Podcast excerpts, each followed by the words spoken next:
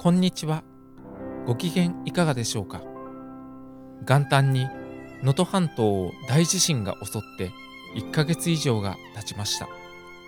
全国各地から支援の手が差し伸べられ、志を持った方々の派遣が次々に始まっていると聞く一方で、被災地では支援が行き届かず、たくさんの方々が困難と戦いながら日を過ごしているという現状も耳に届きます。大切な方々を亡くし家も持ち物も何もかも失い悲嘆に暮れている方々や絶望の淵に立たされている方々のことを思うと胸が張り裂けそうになります。物資や住まい設備や道路といった目に見える面での支援が少しでも早く行き渡り復旧が進むようにと願うとともに心のケアといった目に見えない面でのサポートの手が注がれていくようにと心からお祈りします。さて日本人は律儀な国民だと言われますがその表れなのでしょうか？私はクリスチャンではないから聖書の神様にお祈りはしてはいけないのではないかとか私みたいなクリスチャンではない者がイエス様にお祈りしても助けてはくれないだろうと考えておられる方が多いのではないかと思うことがあります。でも聖書にはこう書かれているところがあります。苦難の日に私を呼び求めよ。私はあなたを助け出し、あなたは私を崇める。私たちが苦難に遭う時、私たちが神様に助けを呼び求めるならば、神様は私たちの声に耳を傾けてくださいます。そこにはクリスチャンとかそうでないとかいった分け隔てはありません。神様、助けてくださいと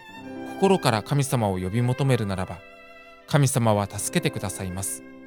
そしてその後に神様は確かにおられる。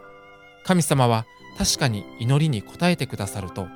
神様を崇める心を与えてくださいます。その心を神様は導いてくださり、私たちに信仰の道を開いてくださいます。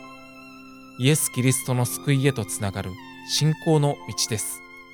私たちが神様を知らず、滅びへとまっしぐらに突き進んでいた時から、神様はこの救いの道を備えてくださっていました。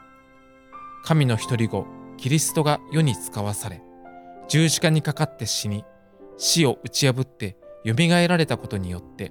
救いの道は完成したのです。どこに住む、どんな人であっても、たとえそれまで神様に全く目を向けたことのない人であっても助けてくださいと心から神様を呼び求めるならば神様はその声を聞きキリストの救いへと導いてくださるのです。キリストのもとに来た人は自分の犯してきた罪を悔い改めることによって罪の許しをいただき滅びからの救いをいただくことができます。このキリストの救いをいただいた者は祈りに必ず応えてくださる神様を信じる信仰によって困難の中にあっても平安と喜びと希望を絶やすことなく生きていくことができます。苦難の日に私を呼び求めようと神様は語りかけておられます。